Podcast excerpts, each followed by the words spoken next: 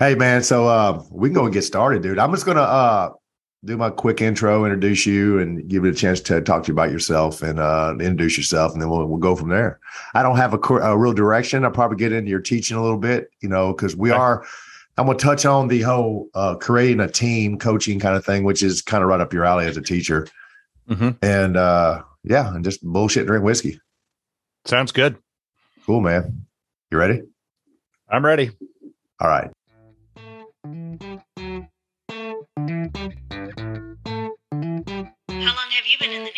Oh, me Blow Life. I'm Jamie Britt. And I'm Heath Britt. And together we are E14. We have 40 years of naval service. And each week we discuss a potpourri of topics, which we like to call smoke pit topics. These are real world topics that concern us, our marriage, and our Navy with a sailor twist. So join us each week as we dive into the deep end. To the deep end. Booyah!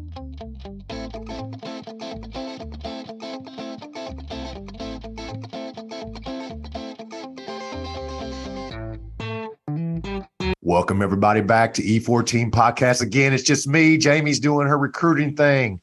Man, she's been busy as hell, but that's all right. I got a man with me, Chance Whitmore from the Strive, Seek, and Find podcast. Chance, welcome to the show. Thanks for having me on. This is awesome. I've been looking forward to this. Yeah, me too. So well, I, I hit up Chance. I said, "Hey, man, that's bullshit. Drink whiskey. How's it sound?" And he was like, "Yeah, I'm game. What you drinking on?" So I've got a little uh, Buffalo Trace bourbon nice. here. Uh, it's a old favorite of mine be, for two reasons. One, I just I love the the nose, I love the flavor, and two, I really love the price point on it. Yeah, definitely. Uh, I got some Four Roses bourbon, oh, uh, single choice. barrel. I like it. Uh, you know, I've never had it, and it's a uh, hundred proof, good stuff. But I actually got it from a friend of mine, Hermes Oslander from uh, the Scuttlebutt podcast. Uh, he uh, he was driving through. Uh, big shout out to those guys. Uh, him and his wife Khaleesi. They were already married, but they did a big ceremony with the fam. They did a road trip, and I was on his way there. So he stopped by. We drank a few beers, and he gave me this and a bottle of oh, scotch. Oh, awesome. So I, I, really appreciate it. And hey, congratulations, you two crazy kids, on uh, tying the knot again in front of, in front of your friends and family. That's great to hear.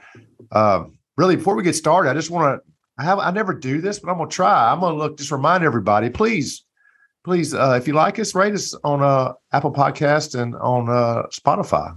Uh, if you like the show, please rate us and send us a review. If you don't like us, just uh, give me a just uh, just give me an IM and tell me we suck. But just please don't put it on the uh, on the uh, on the app. but yeah, man, I'm, I'm super pumped, man, to have you on. I'm I'm ready to drink some whiskey. I'm ready to get a little buzz on and get to get drunk with one of my favorite teachers. You know, everybody says they wish they'd get drunk with their teacher. I'm getting drunk with a teacher right now. So how long you been doing that gig? Oh, good lord! I have. This is my 27th year in education. Uh, I started uh, possibly a, it, in retrospect, it feels like a, a, a little young. Uh, I would, came out of college, at, started teaching and coaching in 1996. Uh, I taught in two schools in state of Idaho, and then went in high school mainly senior English, uh, but some history and some other types of English along the way. Coached football, coached wrestling. Uh, then in about 2007, so after 11 years in the classroom, I took a job to be a, a dean of students. So dealing with the discipline and attendance of kids, and have and then went vice principal, and then at a high school, and then uh, let's see here. Vice principal of the high school elementary principal so that i could see my own kids for a couple of years. There you go. And now i'm a middle school principal. Say middle so, school what is it middle school to you guys? Depending on what state you're in was sixth seventh eighth? Sixth seventh eighth for middle school. Idaho's funny because we got some middle schools that are six seven eight and then we have uh, a few of the smaller ones go five six seven eight and yeah. then you got junior highs that are uh, seven eight nine it's weird. It's weird. Uh, same thing. I think I don't think it has to do with the state. It just has to do with the area of the state you're in. Uh, same thing in Louisiana, and I'm finding that out here in Pennsylvania too. But man, damn, 27 years. You joined teaching about the same time I joined the military. Uh, October 31st, this past Halloween was my 27th year. Wow. Uh, anniversary of going to boot camp. uh, back in October 31st of 1995. So I feel you, man. We're if I'm still in and you're and you're still teaching, but I'm not in anymore, we'd be a couple dinosaurs in our uh in our in our job. Well, I I went for the from the uh, can remember being the young guy on a, uh, with a bunch of old teachers because I was this bachelor and I worked on a, a, a, staff that had been together forever. And suddenly I look around my uh, building now and talking to people. I got a teacher who is retiring December 16th. He has been a PE teacher in the building I'm in since 1987. Never left, never done anything else. Uh, great teacher, great coach. But man, I can't imagine staying in one place that long. I can't imagine anything like that because I'm on my sixth building, I think it is. Wow. And uh, I got another one who's been teaching. She's a little bit older than I am, but she's been teaching 28 years. Those are the only two people in the building that are even close to my uh, my time in the system. So they look at me and I talk about something from the 90s, and they look at me like a couple of them look at me like I they weren't even born yet. So it's, it's crazy. It's crazy. I remember uh, my last duty station over in South Mississippi or with the Naval Special Warfare. I my first command was Link, Abraham Lincoln out of out of Seattle. I was the mm-hmm. youngest person in a division of forty people by like three years. You know, the Navy's young and in general yeah. on average, and I was the youngest one in that division. And then when I fast forward 25, 20 years later or whatever, I was in South Mississippi. The only person older than me was the daggum warrant officer. I was, and by a lot. I think the closest one to me was probably 10 years. Yeah. There was a, a lot of a lot of young guys, and uh, yeah, it was all guys. Uh, my last command, and it's and the civilian that worked with us. He was he was older, a little bit older than a warrant officer, and I was the third oldest. So yeah, it's um, it really makes you look and think, especially when you've been doing something for so long, how you started at such a young age, fresh out of college. For you, actually, I was barely drinking age when I got to my first ship. I had a couple years of school going into that, and now I re- I retire. I'm I'm the old I'm the old goat man, and uh, yeah. But you know what? Now I got a job now, doing uh being a, a planner in at electric like electric company, and I'm still not the not close to being the youngest person there. There's a lot of younger people there, but it's it's like that's a civilian job. So I mean, I could, I don't get fired and do something stupid. I could be there forever. Yeah. And it's just weird to think about that. I'll never go anywhere else. I mean, they're moving buildings, but other than that, it's pretty much the same thing. And, uh, you know, it's, uh, it takes some getting used to. Is that, that, that changes the tone, doesn't it? Where you, you, you don't know there's a transfer eventually coming that right. they're going to move you on to another job. It, right. it, it, does it change how you build relationships? Does it change how you do some of those things? Uh, no, I'm, I'm kind of a people person anyway, but I, I would tell somebody to get effed really quick in the Navy because uh, I know, hey, if I mean if they deserve it, I wouldn't just tell everybody to get effed, but but if if you were jacked up, I'd tell you, hey, you go fuck yourself. But now I can't really do that. I can, but that that's a long time of of that uneasy feeling with with another person you just told f off.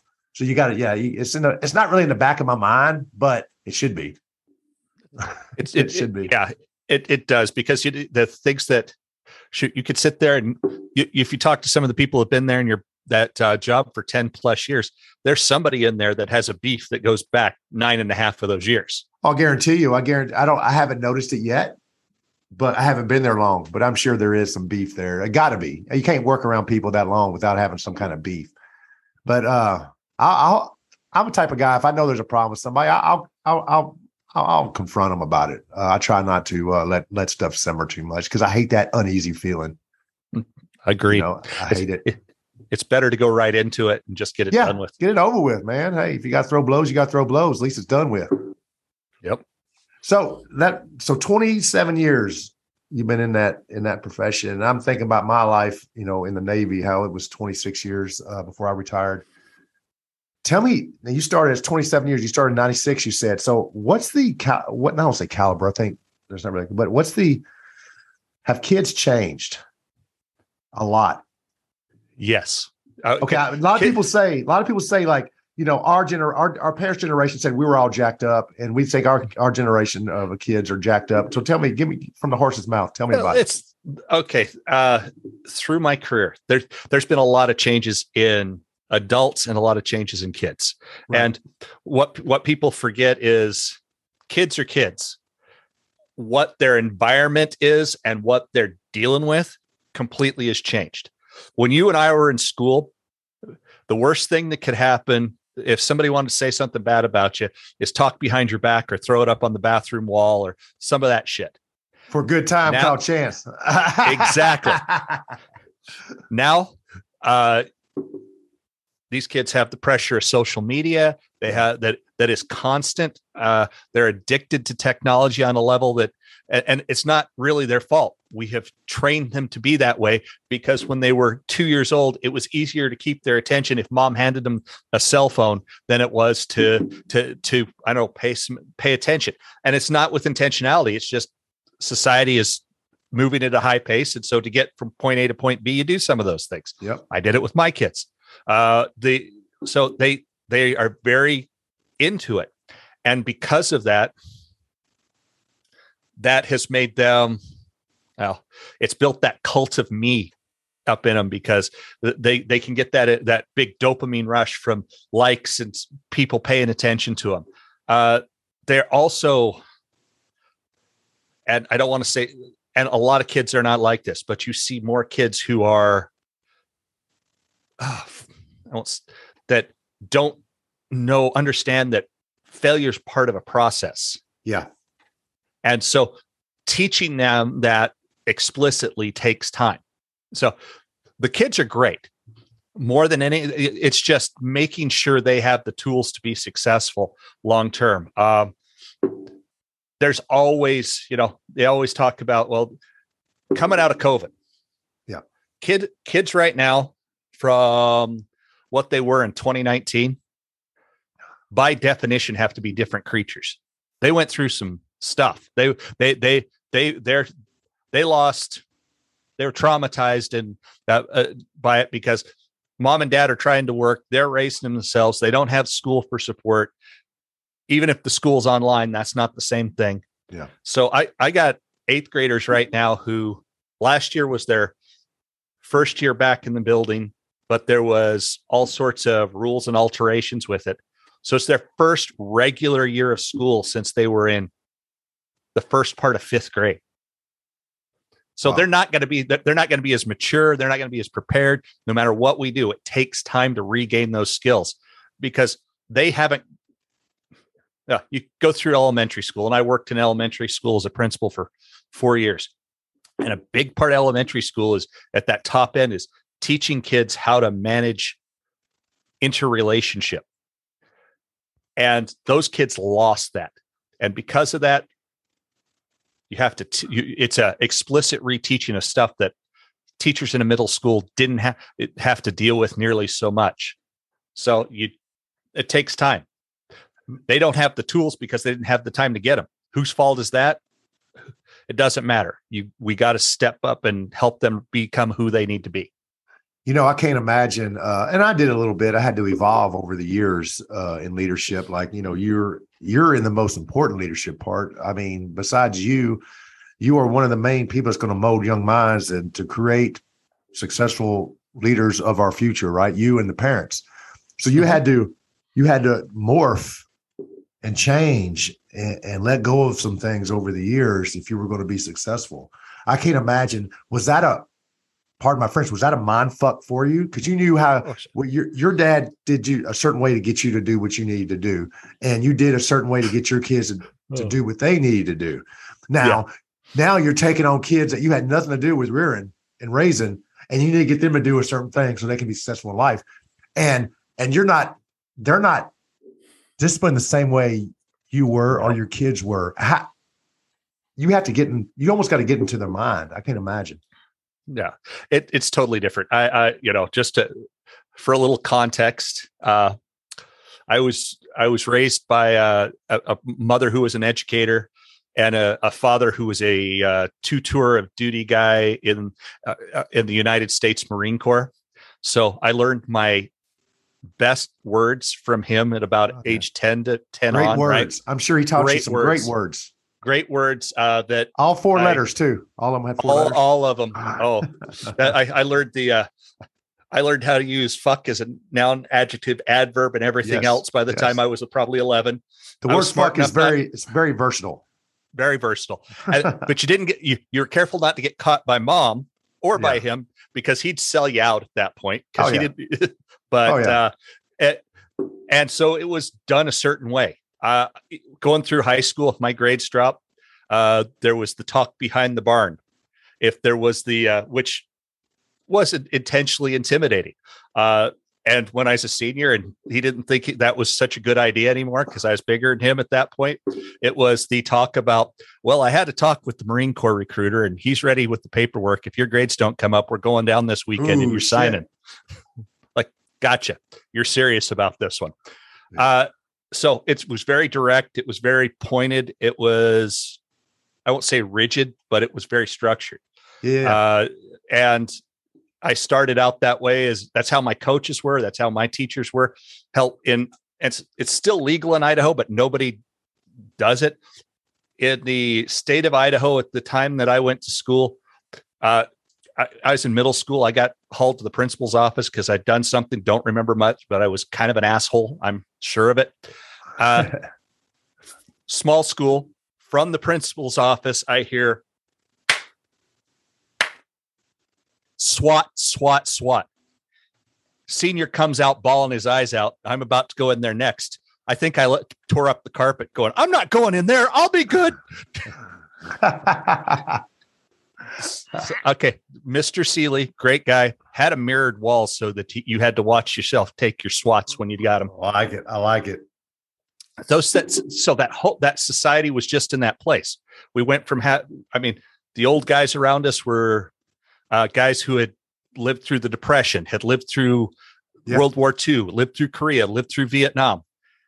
And it was just a very different society. It wasn't Mhm. so me focused. Yeah. And good or ill, that's just kind of what we've produced. And what has what's changed with kids then is you have to get them to think for themselves. And there's recognition of some of the things kids go through. Uh, if my principal tried to handle some of the kids that I have in my building with pulling them in and swatting them, they've been through worse. Th- They they've had life has kicked their butts more than most adults do. All you're doing is is reinforcing to them that you can't trust people in authority if you go that direction. Right. So, so you got to teach them a different way. You got to hold them accountable. You got to make sure they understand that you got to reteach them explicitly what the right way is, but you can't do what we did 30 years ago. It just doesn't work. And that was, that was, it was a mind fuck because I came out of coaching, went right into doing discipline, and I thought I could talk to those kids the way that I talk to motivated athletes. You can't. It starts with, re- and just like, but it just like those kids, it starts with the same place. It starts and ends with relationships. Yeah, definitely. They, they got to trust you, right? Mm-hmm. Now, I'm Even if they don't like what you say, they, they got to Yeah. trust that you're doing what's right. Right. Now, I like what you said about you talking about the swats that the principal was wearing that dude like senior's ass out. So I grew up. I mean, I'm sure Idaho is very. Is that where you grew up, Idaho? Most of it. Yeah. I grew up all over the West, but Idaho's where I spent most of my time. Okay, pretty conservative area, right? Extremely. Yeah, that's why Louisiana pretty conservative. Even though it wasn't always red, it still had conservative values at its core, right? So small school, like you like you talked about, 200 students from seventh to 12th grade, very Mhm. small. Uh, wear your ass out. They believed in paddling. There was always that teacher or two that you just didn't want to get paddled by. I mean, they whip you, they whip your ass with that paddle, and you you would slam against the lockers. You know those guys. Yep. And I, I, I thought it was a good thing back then. At looking back back then, I think uh, it was needed. I think it was a, a good tool they had. And I, I, I talked to a lot of old educators. Uh, Jamie's dad was a is a retired principal. You know, uh, he he taught for you know twenty plus years and was principal toward the end. What What's your personal opinion on paddling? Do you think it, it outwore its stay? Do you think it was a good thing to get rid of? Because I'm sure it's not legal anywhere now. Oh, it's it's actually it's actually legal in the state of Idaho.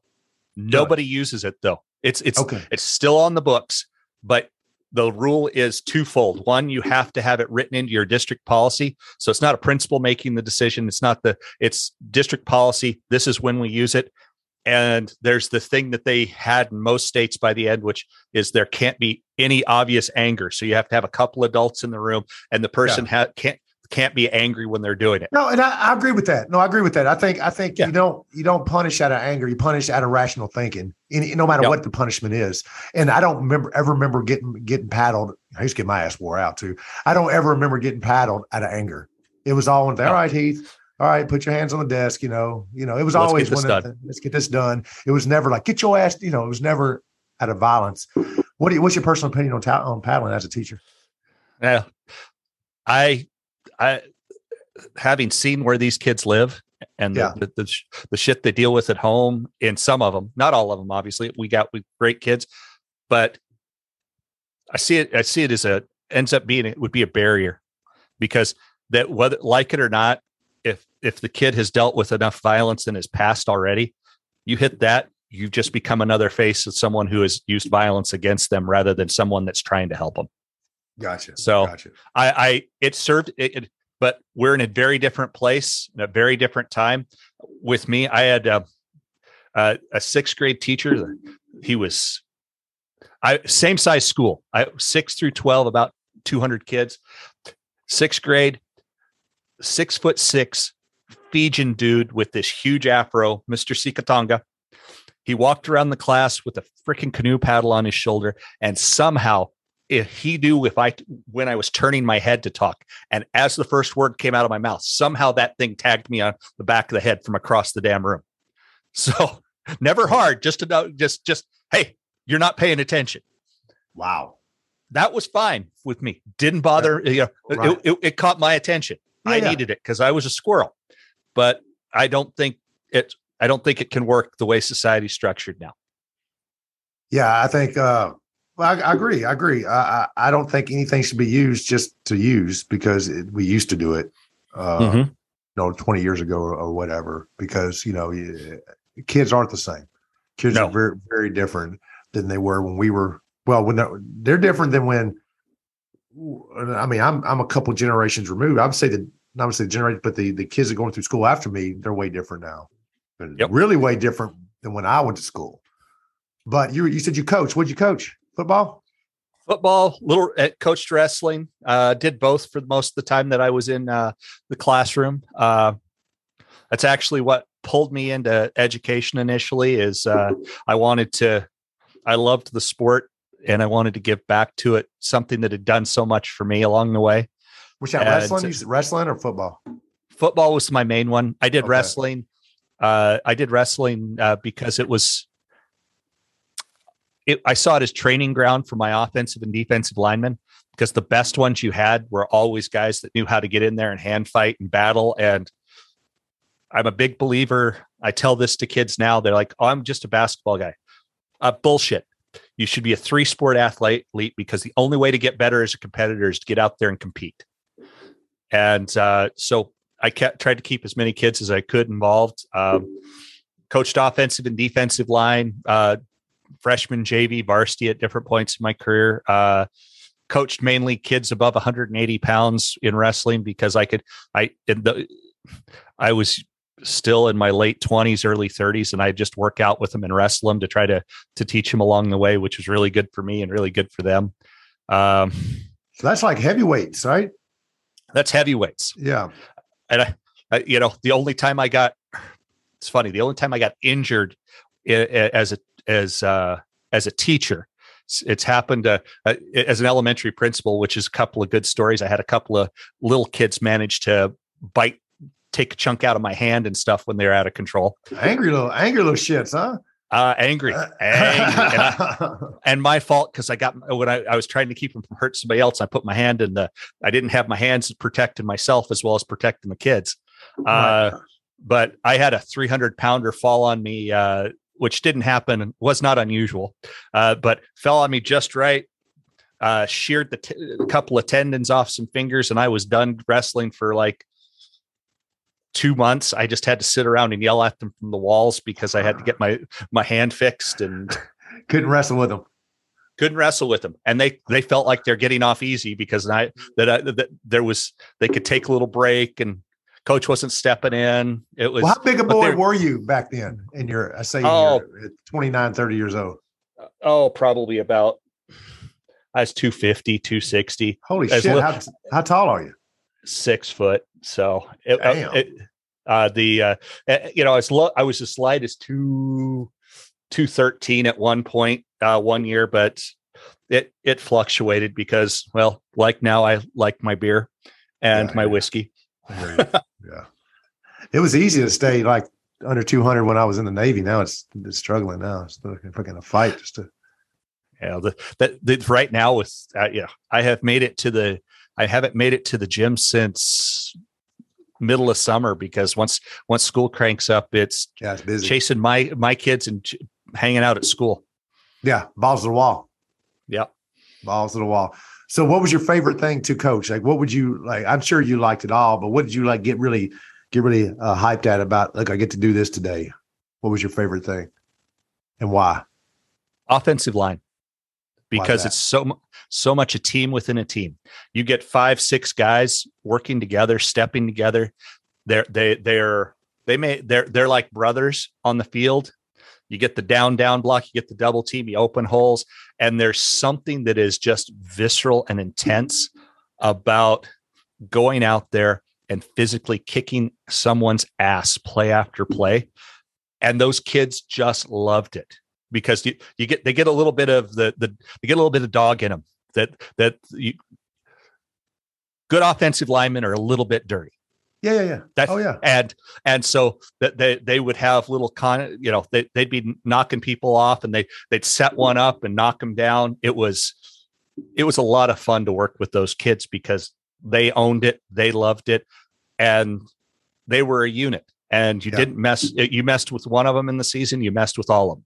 It was like it was like poetry, dirty poetry. Exactly. But A bunch of I, I, I take those kids out every week. Uh, we'd go out on the day before game day, and we'd go to an all-you-can-eat buffet. You got to feed them big boys. You got to feed them big boys. You sit, you'd, you'd watch a little film, and you'd go down to the all-you-can-eat buffet. You, you'd just sit there and talk to them and see where they were at and talk about the game. And some amazing memories of those kids. And all those, I call them kids still. Most of those kids are late 30s, early 40s at this point. Yeah. And yeah. Uh, so in some cases, I have their kids coming through my school now. Yeah, right. And I noticed that uh, talking to my father in law, who's pretty much one of my best friends now. Uh, but he would tell stories. I mean, he still has people coach, hey, coach, and they're they're older than I am. Some of them. I'm 46, and these guys are in their 50s. You got to think he's he's he's you know he's pushing 70. So he was teaching in the he was coaching in the early, early, early 80s. Um, yeah, and there and some of those guys got grandkids. Yep. It's it's crazy. And you know, before he retired, he was coaching some of those kids' kids uh back because he was my wife's principal. Wow. Can you imagine being your your dad as being the principal? Uh, uh two of my kids had that. Two of my kids had oh, that experience yeah. at the elementary yeah. school. they early elementary they liked it. Late elementary they did not. They'd like I don't know him. Yeah, but I, am walking through with their hand over the side. Don't, don't, don't say hi. Please don't say hi to me. Please don't say hi to me. I want to get into COVID. You know, I just I just got COVID. Oh, sorry. I just had it, man. The second damn time, dude. I Jamie had this big old freaking thing, man. Like her chief initiation and then final night. Yeah drove four and a half, five hours from here, uh, from the Pittsburgh area to go more east, north in Pennsylvania, not far from the New York state border. Drove four and a half hours, had my father in law, had my, you know, two, you know, one, my youngest boy with me. The oldest boy was following me because he had to leave a little bit early uh, before we were leaving in a couple days. So he, he had his own vehicle.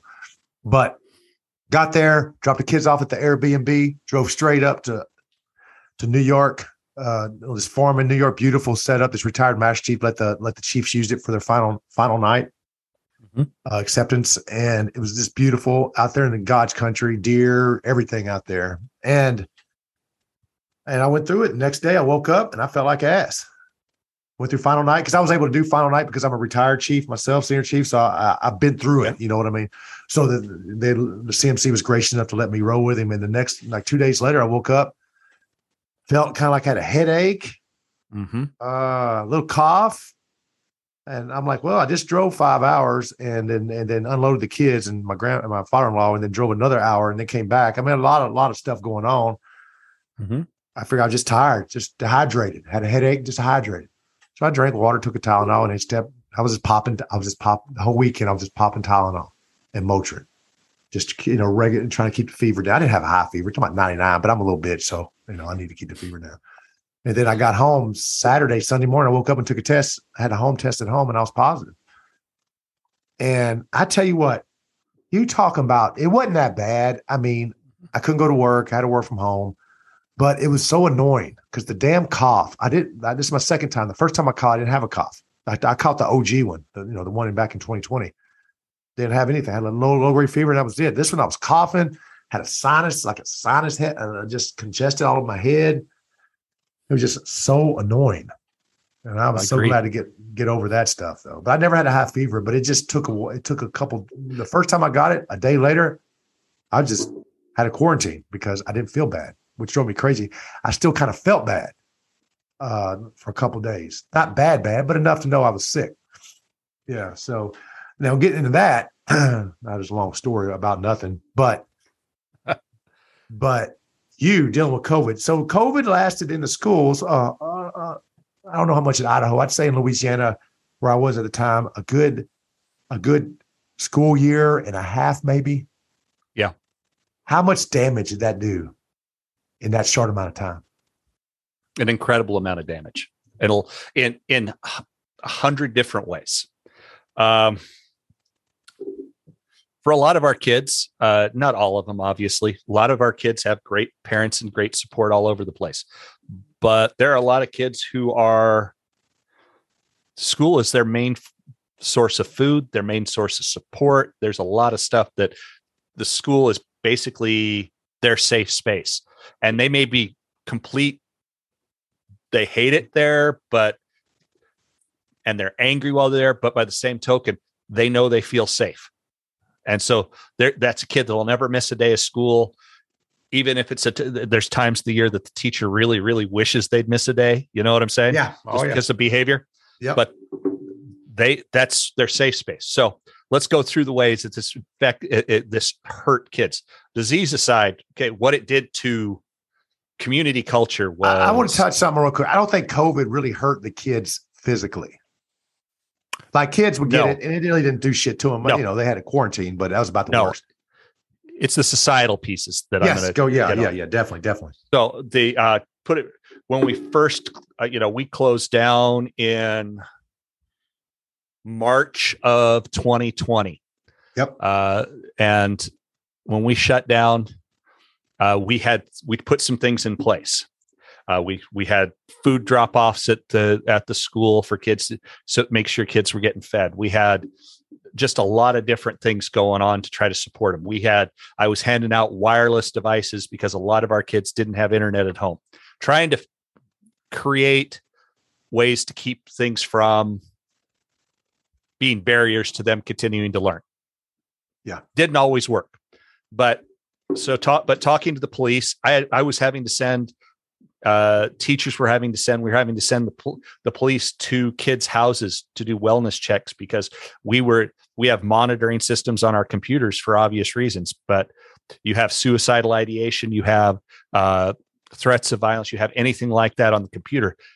Usually you have the kid in front of them you can get a counselor in there you can figure out what's going on move on. We lost those tools so we're sending police to into the house the, we're trying to reach parents can't at times you can't reach parents or the parents aren't there uh, you're sending police over to the house to see what's going on and making sure the kid's safe.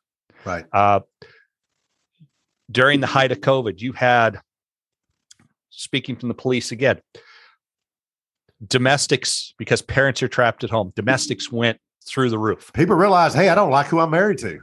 Yeah. And you couldn't keep them in jail. So you're in lockdown.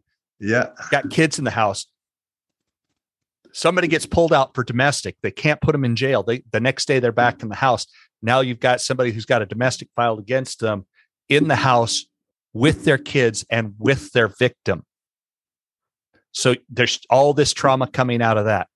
Uh, kids need other kids and they need other adults to learn how to socialize. They lost a year and a half of that. Even when we got back to school, you're talking masking, you're talking half the kids in the building at the same time, you're talking um, the inability to socialize the way you did because you have to stay you, the social distancing.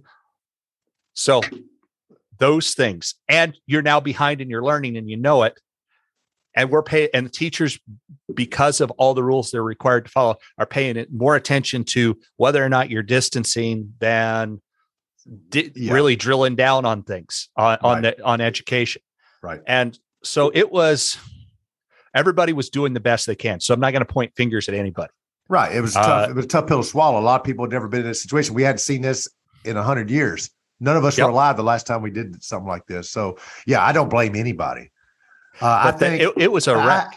I, I, have some things I think about the government side of it, but as far as the the commoner, the common teacher, the common health worker, that they did what they could, man.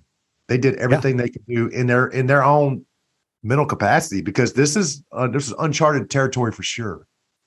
It it and it it very much made com- communities tore communities apart. Yeah. One side of the issue and another. And Nowhere did you see that. You saw that in schools. I had, I'm, I, I work with people, and I had complaints filed against me because I was following district directives. Other people had did had complaints filed against them because they didn't think they were following the district directives well enough. Parents tried to do the best they could, but they were all angry. Yeah. It, be, because I was worried about because of the reactions we'd had. My vice principal and I when we started back bringing kids back into the building, requiring masks, requiring all that. Yeah. We stationed ourselves outside the door that kids entered into, not to deal with kids. We wanted to greet them, remind them, those kind of things, because we needed to, but to make sure that none of the community stuff spilled into our building. Wow. And, and we never had a problem with it, but other schools did. So yeah. we were prepared.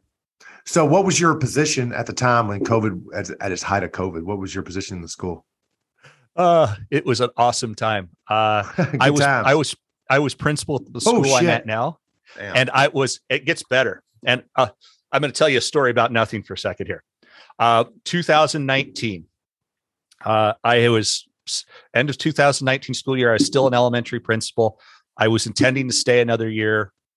I, I was starting to feel like I needed to look around. I got asked to take my current position. I said, sure, no problem. So it was a, I knew I was coming into a really good school, but a high need school that that we needed to. We had stuff we needed to do. I was excited. School gets ready to start. So this is all of this leads up to COVID, and so my first four years in this building has had a lot of crisis in it by definition. Yeah, we have day before teachers come back to school, the main power trunk outside the building shorts out, almost burns the building down. Hmm. In the process, wow. it melts our Wi Fi and alarm system. So, my first meeting with this teaching staff is hey, guys, we can't work here in the building because you can't do printers, you can't do copiers, you can't do anything. I've got all these places set up so that you don't have to spend your own money on it. Go get ready for school to start. God dang. Three days later, uh, no, three, no, was it three days? Like three days later, they'd had the parts rushed in because you could do that in those days. Yeah, back before COVID. Yeah, before COVID you, we got the got the alarm system back up. We got um, the the the internet back up in the building. We we hand out computers to kids. Second day of school, third day of school, I get an email. Everybody, shut your computers off now. We shut them off. District had been hit by a, a, ransomware attack. Oh and shit! we were without computers. We gathered up all the student computers, shipped them off. We didn't have technology at all in the building for six weeks. So we're ba- we're we're back to the 1980s, taking roll by on hard copy. We don't even have a way to cross check some stuff. We have meanwhile, meanwhile in bumfuck Idaho. yeah. and, and we're we're the we're the third biggest district in the state of Idaho. We got like thirteen thousand oh, wow. kids, wow. and uh, uh, the uh, we have and and we are in kind of the Idaho is the middle of nowhere. It's not easy yeah. to get here by any route. Mm-hmm. Uh, the a lot of uh, wind, a lot of wind, a lot of wind. Yeah. Uh, that's what's going on today. But the uh, so we get that solved, and I have like a month, month, no, let's call it two months of semi-normal. Then COVID hits. Uh, that that was my first year with these teachers. Oh my God! So, so, you, so before COVID hit, which was COVID hit what January of uh, 2020. They said yeah, and really we were shut down by March. And- March. So this was like the school year of 2019, right? Starting what September of 2019, school started. You go yep. through the, you get you get your go you get the business. Get, right off the get my ass kicked right off the bat. Right off the bat. Then you get hey, so around November you get up to normal. October, November, then the January comes around and ah, we Things suck start, again. we suck again. Yeah. Uh, so uh, the the joke is now that I bring I that I am a sower of chaos. That the teacher's like, uh, Whitmore's here. There's going to be another crisis. You got it. That's funny. It reminds me of a story. Like I decommed a lot of ships in my in my day, right? Like I'd go to a ship and it would be it would decommission. So motherfuckers, when I was coming to a ship, some of them that knew me were like, I guess we're decomming. I guess our ship's going away. Bring the chaos. Bring the chaos. Well, and it's it's been fine. It's all tongue in cheek but it, it, it is there's just been a lot in the last couple of years and uh, this year's been our best start to the year because it has been i mean it's a sem it's not completely normal but it's a fairly normal start to the school year that's good and uh, because of that i'm like the, there's always a lot going on teachers uh, my boss looks at me and said sorry you guys are dealing with all this stuff and i looked at him I said man this is the easiest start to a school year i've had since i came here yeah, no shit. Definitely. That's it's weird that you know during COVID you actually y'all y'all still taught online. We did. No, we taught online. Louisiana, them some of I pulled chocks, man. We're not enjoy your enjoy your extended summer. Uh, March, April timeframe. They they they shut down the schools and they didn't go back until later on the next year, and it was just a big clusterfuck. Uh, do you think the COVID? I don't want to use this word, but I'm going to anyway. I don't mean anything by it. Dumb down kids it put them be okay. It or put them behind. It put them behind, and it takes a while to get that. Like you know how I said talked about with behavior. The last time a kid had been tra- our eighth graders had been in a, a normal year of school until this year was fifth grade. It's crazy. So COVID, okay, that COVID year, we were just playing. We were we were ahead of the game for most of the the state of Idaho because we already had computers in every kid's hand that they took home beforehand. Crazy. So they could we and we had Microsoft, so everybody was on Teams and they could review and check on kids. But our focus for that March, April, May time was checking in on kids, doing review, making sure they're all right because we didn't know, and and teaching what you could. The next year we put together a plan to make sure that kids got with a little more, but still, it started out online, and a lot of kids just wouldn't engage with online and then it went to every other day so you're getting half the content that you normally would kids are kids are a ways behind and yeah. you can see it in test scores and you can see it those and, and test scores are don't get me started on uh, standardized test scores yeah but right. uh, the, they're they're a single measure but they don't tell you the story of a school um, but you have what we're seeing now is trying and it also part of this is exacerbated is we took away for teachers all of what they had been ta- taught was the best practice stuff. We took teaching back to the 80s where teachers would stay because you had to keep away from them. You couldn't do a lot of grouping, a lot of hands on stuff. You were doing a lot of stand and deliver, make sure you're writing it down and getting it down yeah. because you couldn't work real closely with them. That, that's how it was in the 80s. Well, sure. I, I wasn't in a classroom, but I seem to remember having to take a shitload of notes in every class. Yeah, I, I did. To. I took a lot of notes. Yeah, that's true. You couldn't get up and like like a lot of teachers, man. Uh, not all of them, but a lot of them are very. I, I don't. I use this word as a as a as a comment intrusive. They want to get with the student and make sure they're getting the information and, yep. and whatever whatever means necessary, right? Yeah. And I I can definitely see they lost that shit when during COVID because you had to maintain six feet distance and all that shit uh, to to for the protocols. It, it was okay, teachers tend to be very empathetic creatures. Yeah. I mean, you gotta be. You gotta be, or you don't last in the business. No, it ain't for the fucking money. That's for sure. No, so you end up with two. You have two things there. You got empathy, and you got to have to, the ability at times to separate empathy from what needs to happen. And yeah, the really yeah. good ones can do both. Yeah. And uh, during the shutdown and during online, I was I was right. I, I had uh, surveys going out to kids every week, so to try to spot problems before they got there, and I had surveys going to all of my teachers every week. And then if there's something that's that that popped up on a survey, I was calling that teacher to make sure they're okay because you had teachers losing family to COVID. You had yeah, and, and not being able yeah. to go to funerals. You had all so trying to keep them afloat. Really empathetic people who need other people suddenly in isolation.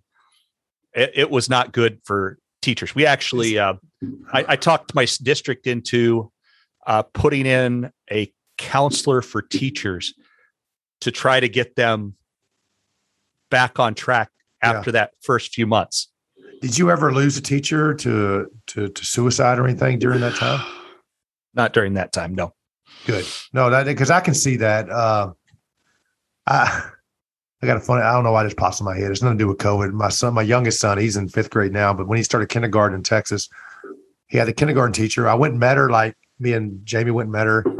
Like the first right before school started, you know, she was there getting her classroom. We went and talked to her. Super motivated, fresh out of college, twenty something years, no, 22 years old, 23 maybe, super motivated. And then Jamie deployed, and I, you know, I'm I'm with the kids, right? I go see her. It was like night and day. Mm-hmm. I, I, not that she still was, you know, was motivated and stuff, but you could see her hair was like everywhere. You could tell she was, uh, it was tough. So I talked to Jamie on the phone. I was like, I think Caleb broke her.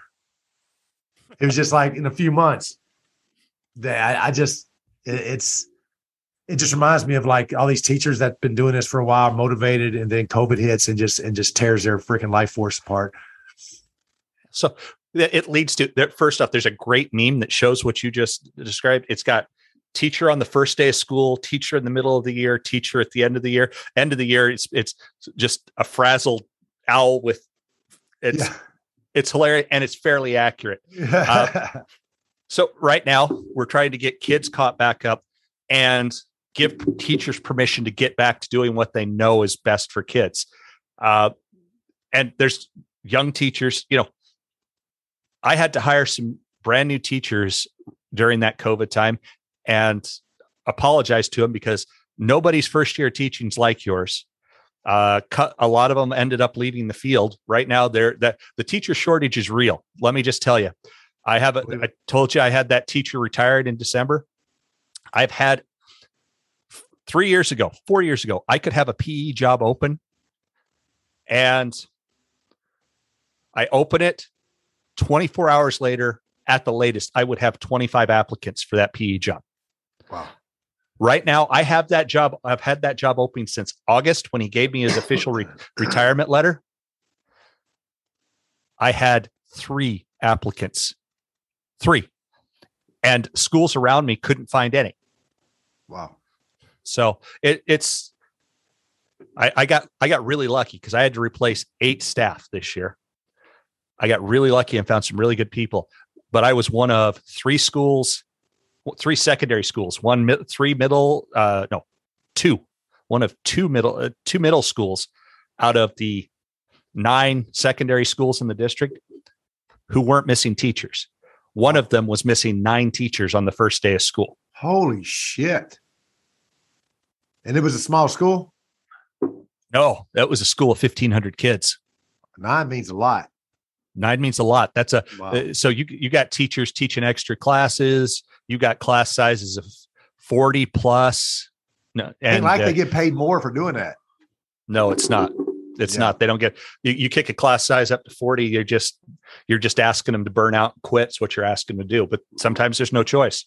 Right. It reminds me of like the military during COVID. Um, like I, I, was lucky, uh, fortunate that when COVID hit, I was not on a ship, thank goodness. Um, but I, I think about these leaders, you know, which reminds me of like teachers and principals in the in the in the civilian sector they had to they had to do some leading in unprecedented times, kind of like what teachers had to teach in unprecedented times. And what kills me is all the freaking trollers out there. Yep.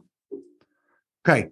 All the trollers out there talking that shit, but nobody had to do. There's nobody alive today that that I know of, and I'm sure there's somebody, uh, you know, one of those, you know, long living some bitches, but there's nobody alive today that dealt with the pandemic. Nope. And had to lead and, and, and teach students. You're talking about early 19, late 1800 shit. You're talking about Spanish flu. You're talking yep. about typhoid, smallpox. Yep. I mean, you're getting in some old stuff. Yeah, you're getting the real stuff. so it's hard. It was. It, it, pissed me off that these people are like, "Well, they, they did it this way. They should have done this." Well, well, dude, you know what? Fucking, fucking, shut up. Put up or shut up. Uh, yeah, I had uh, two two things there. I had a. If you look at the newspapers when they were doing the Spanish flu, with masking and whatnot, it was the same shit we were getting in the newspapers almost word for word now. Yeah. People are people haven't changed. We're still self-centered and we're still gonna throw stones at whoever we can. Just the way it is. But here here's one that I have to be very controlled. That's the nature of my job. Right. You cannot be the, the loudest person.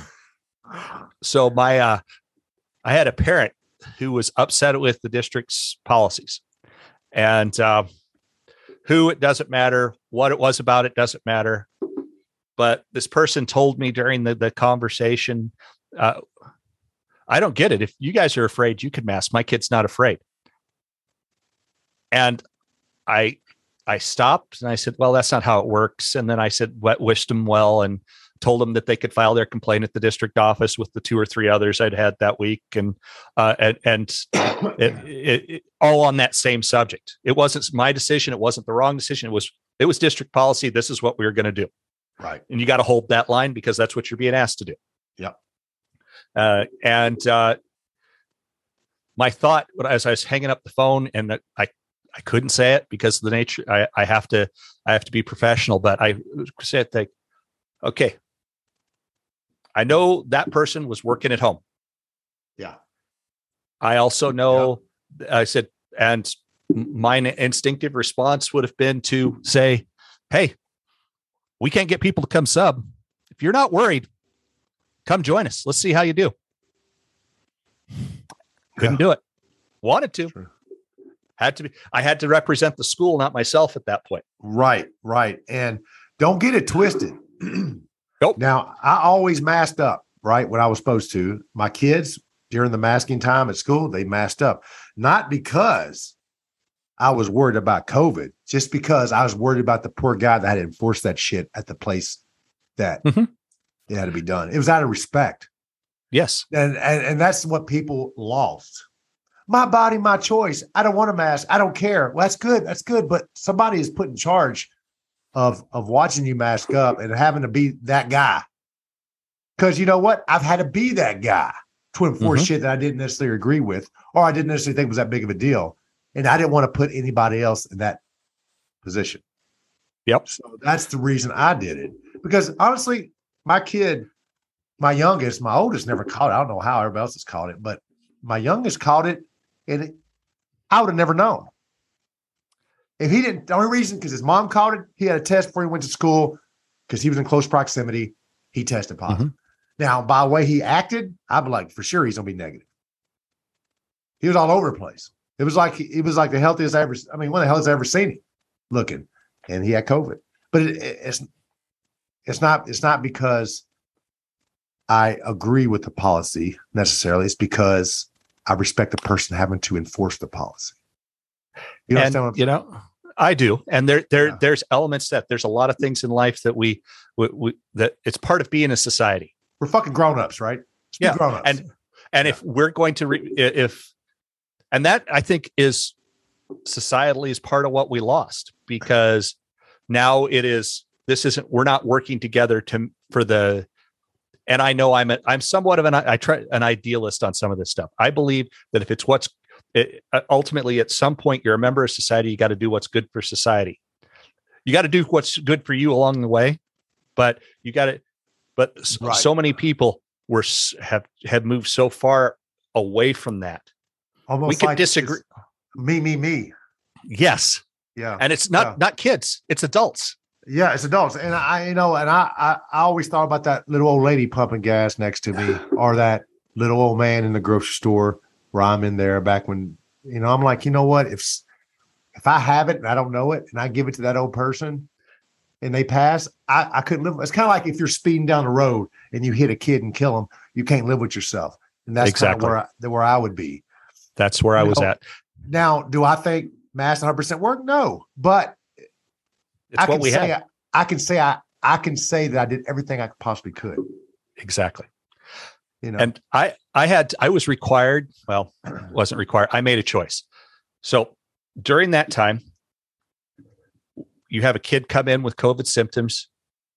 I had I had parents send their kids in with COVID COVID positive, and you call them on it, and they would they they would pretend they they they tell you they knew, and they don't bring them home. You, and obviously that wasn't going to happen, but right. they wouldn't come pick that that it only happened once, but there was for the most part people would just not test or etc. So you'd end up with a kid with, and you'd have to find a way to get him home, and parents couldn't get him home. Right. Uh, guess who was the guy who uh, then was that then was driving him home in his car? Your boy Chance. Yeah. Mask up, roll all the windows down, put them in the back seat, take the bottle of Lysol out afterwards. Because I got to put my kids in that car four hours later. You don't want your kids to get sick just because it ain't about you worry about your kids dying. It's worried about having to get them sick where they're gonna miss school. Yep. I mean, you know, your kid get COVID. They're probably 99.9% of the time they're going to survive it. It'll be fine. But it's just like getting the flu. It was a pain in the ass. Yeah. Hell, and I and we were still in the 10 day 10 day method oh, and all dude, that. That was and, a pain in the ass, man. Oh my god. But it's it it may I had it. I when I had it, I got it like the second week of school right after we came back into it. And it kicked my ass. Really? It I had bother me that much. I had 104 fever for Holy 10 days straight. Shit. I had uh I didn't have any breathing problems, but if I I'd get good. out of get out of bed, it would be like if I stood up for more than about 10 minutes, I was I'd I'd have to go lay down and I'd fall asleep for Holy like four hours. It, it, it, eh, eh, so I go back to on day 11, first day I can go back. I'm not going to not go to work, even though yeah. I felt like shit. I, I'm no longer contagious. I'm going in. I go in there. I make it through about halfway of the day and I'm just cold sweat, have Ooh. to go home. It took me a week of shortening my days to get myself back and to the point, and I didn't feel good for like two months afterwards. Holy shit! That, shit a lot of people. I know a lot of like people that are big into fitness that that like they it took them months before they could if they're runners it took them months before they could run like they were before and, and, everything me dude i caught covid man and i felt like a little shitty like i had a 99 fever but, but i popped a tylenol and I, I, put the mask on in the house when i got home the first time i caught it and and I was like, I called uh I called Jamie. I was like, look, I feel like shit, maybe she get tested. So there was an urgent care down the road. One got tested, mm-hmm. positive as fuck. But I didn't even have a fever when I got there. I had like it was like it was normal because I popped a Tylenol right before yep. I got home. And then quarantine 14 fucking days later, man. I honestly, bro, here's the deal. I went insane. I, I, uh-huh. I was uh-huh. probably for a few days there, I was clinically insane. I would I thought that the work that somebody at work who was plotting against me because you know uh, in my mind I was the man and they were trying to take my spot. I I I, I mean I went fucking nuts. I called my buddy who was just master chief and I was a senior chief. I said, bro, has so has so and so talked shit about me, bro? I want to know, has he talked shit about me? I mean, I was ready to fight a motherfucker. And he was like, dude, you need a beer, man. You need to chill the fuck out. I was like, I just couldn't get it out of my head. It was just like just that that uh because you gotta think when I called it, I was isolated, not just from work. I was isolated in my own fucking home. Yes. Dude, I was stuck in a bedroom. We had a big ass vestibule that uh that that separated the house from the spare bedroom, and then on the other side was the master bedroom. So I was stuck yeah. behind that vestibule. Even when I came out, I pulled up a chair with a mask, sat inside that vestibule, and had a can of Lysol. And every time I open my mouth, I'd spray it. Mm-hmm. Dude, I was just I just didn't want my kids and wife to get sick. No, I I, I completely. And I was, they didn't, and they didn't. But it drove me to a point of freaking insanity. I went fucking crazy for a good two days until I went back to work. Once I went back to work, the guy that I wanted to whip his ass, he was super cool, and I was like, I, I couldn't be mad no more because I was over it, you know. Yep. But those two weeks fucked me up mentally, not physically. Physically, I was fine two a day or two after after I, I got tested for it. I was actually running. I would go run at night so I won't be around anybody. I was working out. I'd work out in my in my COVID room. I would I would, and I never lost smell. I could smell Jamie cooking a roast in a crock pot across a, a three thousand square foot house. Wow. Yeah, I could smell everything. But my cigars tasted like shit for a few days. That was the only yes, thing. they did. Now, I, Uh, I actually the, the second week of quarantine, I could get out of bed a little more. My fever was still up. Didn't I felt like shit. So I'd go spend that 10 minutes taking apart an old dresser. Yeah. Have you seen the pictures of my liquor cabinet? Yeah, I have. Yeah, yeah, yeah, yeah. I have. I have. That that that was a dresser that while I was out with COVID, I took apart and started redesigning. And after I got over COVID, I turned it into my liquor cabinet. Oh, nice. Nice. So uh, that's the only thing that kept me functional. I couldn't stand watching TV. I, I couldn't focus well enough to read the book, but I could turn a screwdriver for five, five, 10 minutes, then go take a nap. Yeah. Yeah. Fatigue really kicked your ass, huh? It did. Yeah. No, this one was weird. I mean, I was super tired. Like this one, I never had really sweats the first time. I mean, when my fever broke, I did, but not. But here, I was sweating every night. Yeah. Even if I didn't have fever, I was sweating. Shit's gross. You wake up and it's cold. Yeah. Oh, it's fucking gross. Hey, so uh, Chance, when did you get into whiskey? Because you're kind of a whiskey guy. it it's uh i i'd always okay i, I my first taste obviously was i got in trouble as a as like at, age five for getting into dad's jack and coke Good for him. and for and uh, was falling asleep in the corner and uh but you were hammered drunk. actually i was hammered drunk at five and my mom came home and found me because he was drinking with his buddy uh nice. uh the uh but actuality it was it came out of it's been a gradual thing. I didn't i just was a beer guy until about 10 years ago. And wouldn't drink mixed drinks wouldn't drink anything like that uh, and then I started trying to pr- i was getting ready to go on a trip with my wife to to scotland. And so we started learning to drink scotch and fell in love with scotch. Yeah. and and then about two years later someone hands me uh, uh, a bottle of redbreast irish whiskey Oh, I love that shit, man. it is it's my jam i love that stuff yes. Yes. I love And Irish so I whiskey.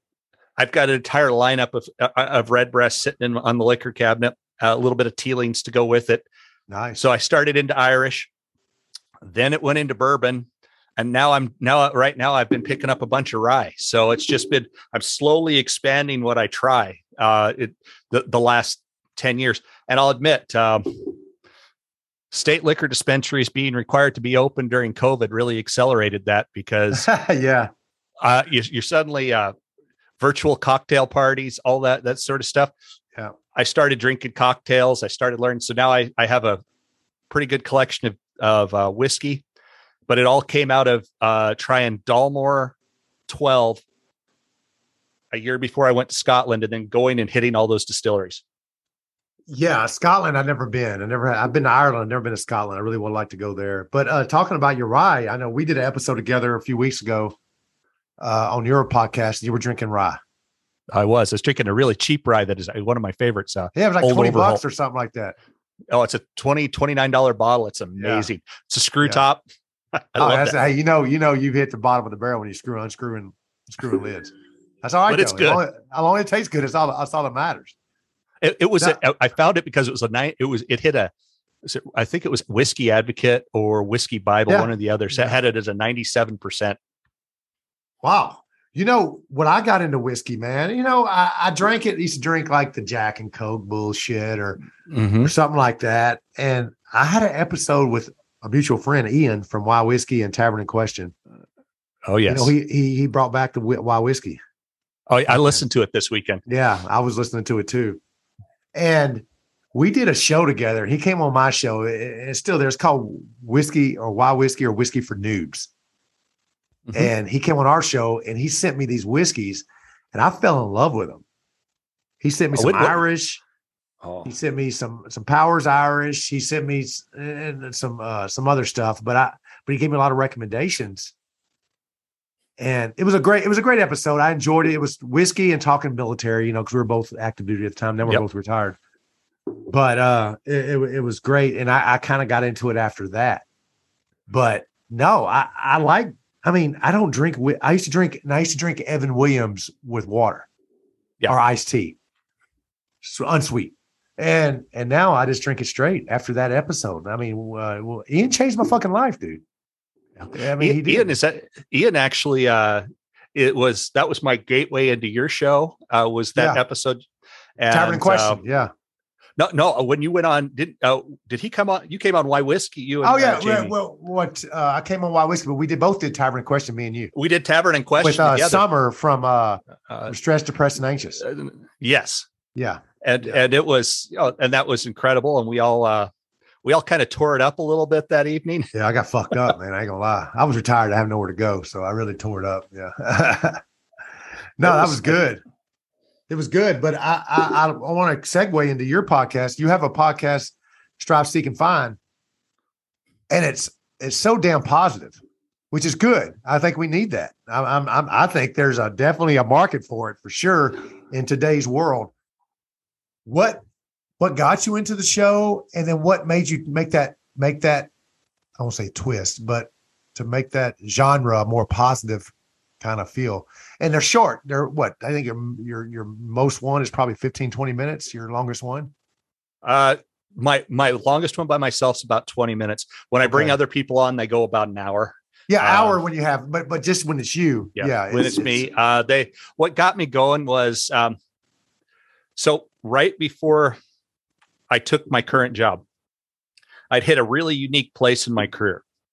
Um I was I'd been asked to present at conferences about. Uh, I presented at a, a, national conference on leadership about le- about changing culture in an elementary school.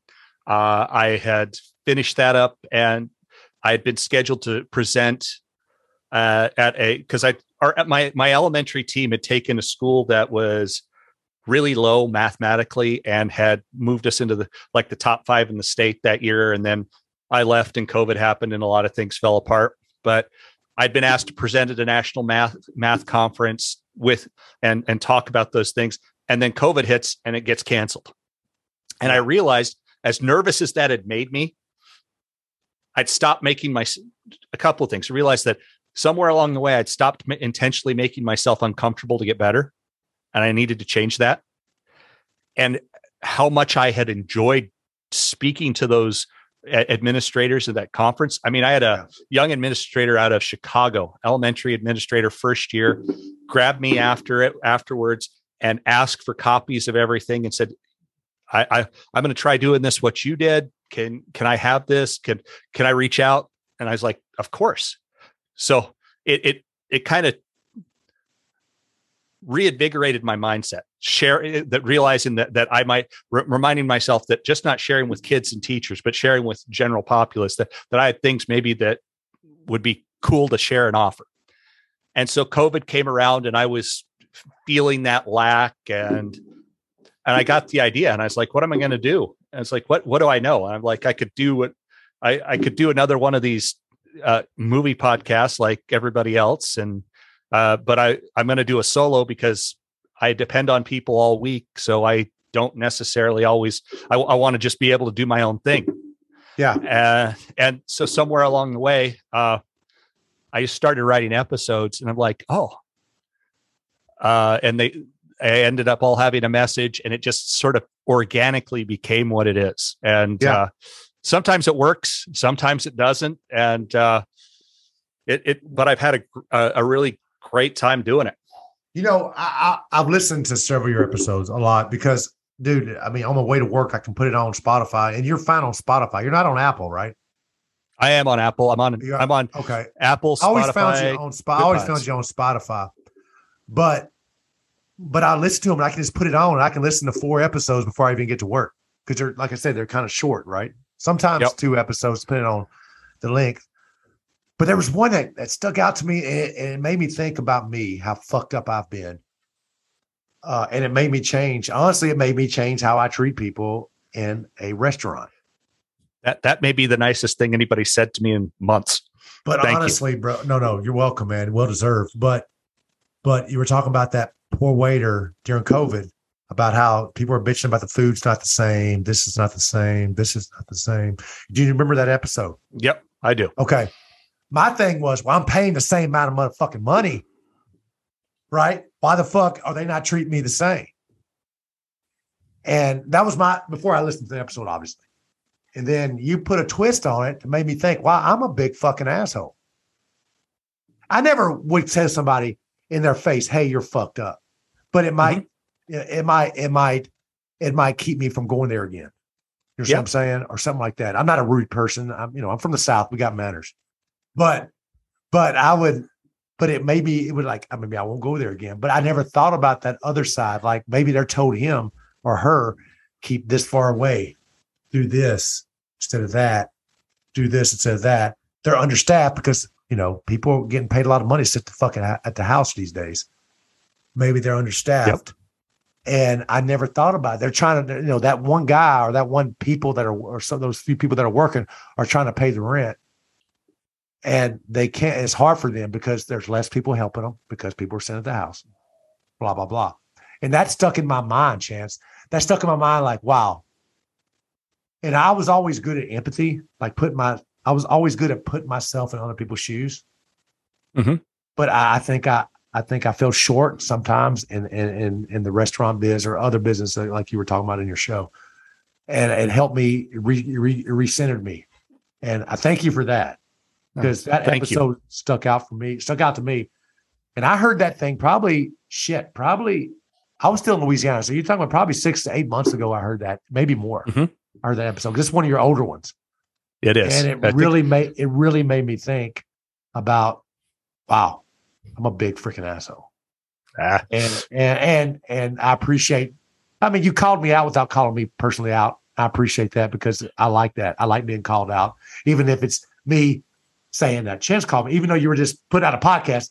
But yeah. in my mind, you were like, "Damn, he chill the fuck out," and, and Hell, that was great. What's What's funny with people, and uh, that people want and and it connects to the podcast it connects to uh to the, my day job co- connects to all of it ultimately most people just want to be heard yeah. and people and want to be treated with respect and if you can yep. figure out a way to meet them where they're at and treat them that way you're going to win and, yeah, and by win true. i mean you're not going to you're not going to end up having to throw down and have a pointless battle you're going to be able to communicate without and putting yourself in a situation where it, it there isn't a win uh, for either of you. And uh, that figuring that, I, I, don't know. I've always had been pretty it, empathetic. It's a fucking math equation, Chance. It is. Yeah, for sure. But be, being able to get to that, it took me a while in my, especially where I started out doing being the uh, the disciplinarian for a school, part of you wants to feel like you are the righteous fist of justice. Yeah. You know what I'm saying? Right. But that that doesn't help the kid. It doesn't help the parent. It does all it causes is bad feelings. It's yeah. learning to how to meet them where they're at and say, "Hey, yeah, your kid screwed up. I still care for your kid. This is what we got to do. Then we can move forward." How do you do that, man? How do you care for some person that you don't even know? Well, it you, you know you, you know more than you think is part of it. Just yeah. uh, I I don't you you you watch, you observe, you see how they interact, and you just you got to believe that when you take this job, when you take these jobs, you got to believe, hey, you're in got kids first, obviously, but you yep. got to believe that the kid is trying to do the best they can. They just may not know how to do anything else. Yeah. And, and there are some, I'm not going to lie, there are some that aren't, that are trying to burn down the world and they got their own problems and you meet them where they're at and you deal with it. It's not bless your little heart. It is, yeah. hey, this is what you need. Yeah. Because uh, bless your little heart doesn't go very far. No, that to me, where I'm from, bless your little heart is kind of like a it's kind of like a left-handed comment. Yep. yeah. I, I my idiot. grandmother was North Carolina, and, and, oh, yeah. and, which, and she'd go, oh, bless their little hearts. I'm like, oh, somebody's in trouble now. yeah, yeah. Somebody's about to get their ass their, their ass handed to them. no, man, I, I feel for you guys, man, teachers, because you know you you could be got a classroom, right? And, and I believe that every teacher becomes a teacher because they want to be the best teacher ever teach, right? I believe uh-huh. that. I think that's everybody's goal. But you know, people fall short, and it's just like this. There's teachers out there that love these kids yes. who has done nothing. But these kids might, some of these kids might have done nothing but give them shit. Yeah. The whole time they've known them, and they still love them. Yep. And they want them to learn. That's a special kind of drive, man. That's, just, I mean, you got to agree with me. That's a special kind of drive. That's a special kind of heart. Uh, it, it, there is. And there's some of these, these teachers with their big hearts. Part of being a leader in those buildings is protecting them from this, themselves. Yeah and I'll, I'll, give you a key example of this that you, that heart you're talking about. Uh, this is going back damn near 15 years ago now, and I no, yeah, about 15. I, and I'm vice principal at a high school, and I find out that one of our teachers is doing an absolute no no. What's the absolute uh, no? Uh, she's there. There's what I call the crash landings.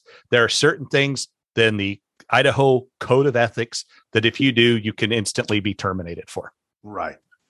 Uh, and it comes down to most of it comes down to the the key phrase that people use in life. Um, as long as you don't touch the money or touch the kids, you're going to be okay. Yeah, I mean, you got to think, wait, dude. I lived in I lived in Texas for a while. There's a lot of like people and students, teachers in Texas that was doing the big no no. Yep. You know what I'm talking about, right? Yeah, I, I, do know what you're talking about. But it was it was it that? No, no, okay, that cool. this was not that. This this was okay. this. I I had a teacher who found out that one of her kids' parents had picked up and left the state, moved away, and left her. Abandoned the kid? Abandoned. And she was technically not a kid anymore. She, well, she was. She was like two weeks from 18. Still and they a kid, abandoned man. Still a kid. Still a kid. It's illegal. And she, so they, they take off. Can't reach the parents, obviously. She doesn't tell us or ask for help. She lets the, the kid ask to come stay with her for a while till they can get their feet under. So two weeks go by. Go the by. kid asked the teacher to stay with her to to to come to her house and hey, I need a bed. Can I can I live live house? with the teacher? Basically, live with the live teacher. The, okay, live with cool. the I'm teacher. just trying to get it straight. Okay. So yeah, so the the teacher the teacher lets her now. Mm. Puts the teacher at all sorts of liability, puts the school at yeah. all sorts of liability. I find out about it about two weeks later when the teacher finally admits to me that Did it's you lose your shit? On. Did you lose your shit? No, there was no point. I was like, tell me everything. Tell me why. Right. So right. I said, okay, we got to get her help. I said, and chance, it wouldn't be a big deal, except she's she's bleeding me dry on top of it. Oh, she's I mean, the girl, the, the, the girl was taking, well, not taking money directly, but she was eating with her. She was doing all those things, but she was also buying a new cell phone every three, every once a month when her money from SSI came in. Instead of kicking some back to the teacher, she was buying the iPhone, whatever, and then going in to get another iPhone, whatever, so what, a month later. Was this teacher unmarried, single?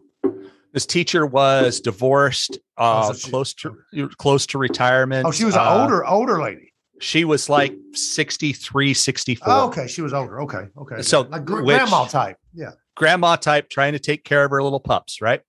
Got and, uh, and so I have to pull this girl in and I say, Hey, we're going to get you some help. I'm going to connect you with this resource, this resource, for this resource. You're not ever staying in that house again. Right. And I said, because, and I, I put it this way in front of the teacher, because I will fire the teacher if you do. I didn't mean it. I was trying but to make it really clear to, I had to scare yeah. the kid. The teacher, I didn't need to scare. I'd already scared her enough by going through what was in the code of ethics. Yeah. It was like, I got to protect you from yourself right now. Here's what this could mean. Yeah. All she has to do is say, you did one thing wrong and your your career is over. You could lose your house, you could lose everything. So we're going to do this my way now.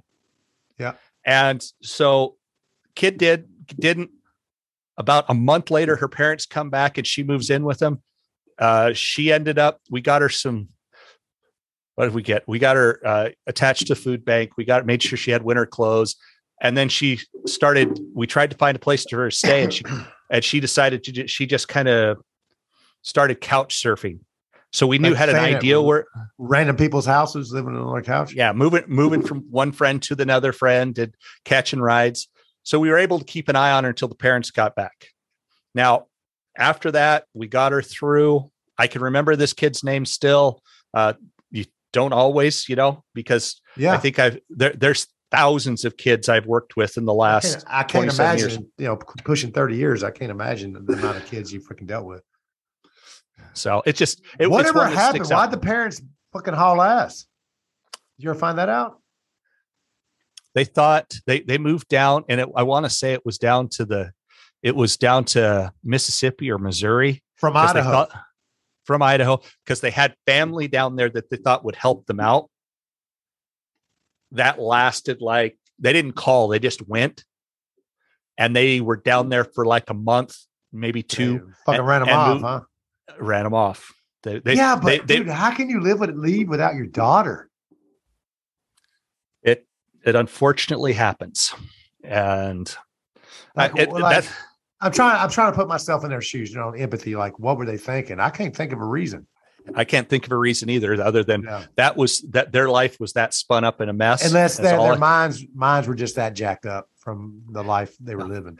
Yeah, and here, here's another one, weird one from high school days. Uh, I had a guy bring in his 21 year old man, bring in his 14 year old wife to register. So, oh, she was still in school. She was a freshman. She was an Idaho, right? The- for- Yeah, but Idaho, like the legal age consent is like ten, right? Over there in Idaho, right? uh, no, I'm fucking with you. uh, no, backwoods, you backwoods sons of bitches. we, we are. I've got I got my coonskin hat out back right now. Uh, the uh, I, I, I killed me a bear when I was only three. yeah, man, you're out there freaking uh, living off the wild. You know, marrying Yeah. the first, you know, woman you see, so you can reproduce the uh, the population. You know, I know. Yeah, they, they, this one I actually wouldn't register him. Parents were were getting ready to leave town and go back go back. So, to so, so he came. was he was 21 years old. His wife was 14. He she was registering to be a freshman. and the parents had signed off on it. Okay, she so might parents- have been. fi- She may have been fifteen, and I may be tomato, confusing, tomato, same shit. but but it But and it's but, it's but, bad. but the parents signed off on it. They were, I mean, they were in the area. I'm assuming they were complicit. No, And they they, were- were, leaving town. they were leaving town. It, it there was all sorts of things wrong with this, so I just I I I, I delayed it and set a meeting with the guy and called the police. He got wind apparently because never saw the girl again, never saw the guy again, never So, heard but, from the but parents. if the again. parents give consent, it's legal, right? I don't know. There was something else going on there and i've never put my finger on it but it was just my Damn, that's in the- creepy, man. oh well i have my wife looks at me and says you need to write some of this stuff down because she'll tell me a story for a my first book, 10 bro. years You should write a fucking book, bro. Dude, and I, did and I forget them I did the episode with Sylvester Jenkins. He said I should write a book. You should Yeah. write a fucking book, bro. Dude, you should write a book, man. Because, dude, I tell you what, just you could name it like, you know, high school tales from the dark side, man. That's some crazy shit that you, you dealt with, man. but it's and there's some funny stuff and kids are great uh i mean i have we have the same sort of stuff at elementary schools not that bad i had, Oh, a, no, I had a I guy mean, you're not you're Well, not I- married as you're not marrying an eight year old if you're 21. I mean, that's you hope not oh yeah, yeah, yeah, yeah. We're talking about Idaho, but you know, I'm joking. I'm, I'm, I'm, we had uh we had i had a guy come in there to t- and set a meeting with me because he wanted me to deny his his words here this is ho- completely disrespectful to his wife so but this is how he came in and saw me hey um i want you to deny my old lady my old lady left me uh left left me last night and i don't want her to see the kids until she comes back to me so i said that's not how this works you don't want Dude, me to have that pa- kind of authority what power do you have? What power do you think you have? Uh, apparently, he thought I had a lot till I explained to him how it worked. And if he wanted me to have that power, I could deny him his kids too. Then he was less interested. Yeah. Uh, he went. Then he, I- I said, "What you need? Well, how do I do it?" Then I said, "You know, you need to go to the and get a temporary restraining order for, against your wife and go do it." And I said, "So I have to go to the courthouse for that?" I said, "Yes, yes, you do." Well, I Damn, could, they're, I they're looking for me there. I can't go there. exactly had i looked him up he had three warrants pending his ink told a story let's just say that i, I his Oh, his ink, ink? told a story Oh, his tattoos you're talking about? Oh, yes Oh, really? Uh, Yeah, you're sitting there having parent meetings with people. You're like, oh, I know what that means, and that's not good. Is uh, always makes things interesting. I would tell you what a good thing is, Chance. Uh, what makes me feel good is I'm from Louisiana, which you know, Florida has the Florida man. We have the Cajun yep. man in Louisiana, and that is it's real shit. And to think that we're not the only state, it makes it's me feel everywhere. good.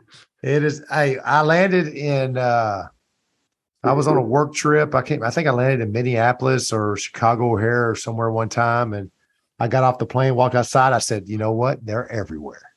Yep. It was not just in the South, and they are everywhere. And I've been through Idaho a few times. They're everywhere. They're everywhere. They are everywhere. And it's funny how it's it's like it's like middle America, little America, because you're not in. I mean, you got some big schools, but really you're located in in, in little America. Yep. And well, the, I live in the seems, part of the state that has 90% of the population, while the rest of the state is almost no one. Right, right. But everywhere in Idaho, Idaho's what has like 700,000 in the whole state.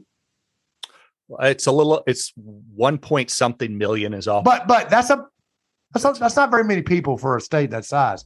And no. to think that, to think that every, it happens everywhere, like that, the shit seems to only happen in redneck America. Uh huh. It's funny.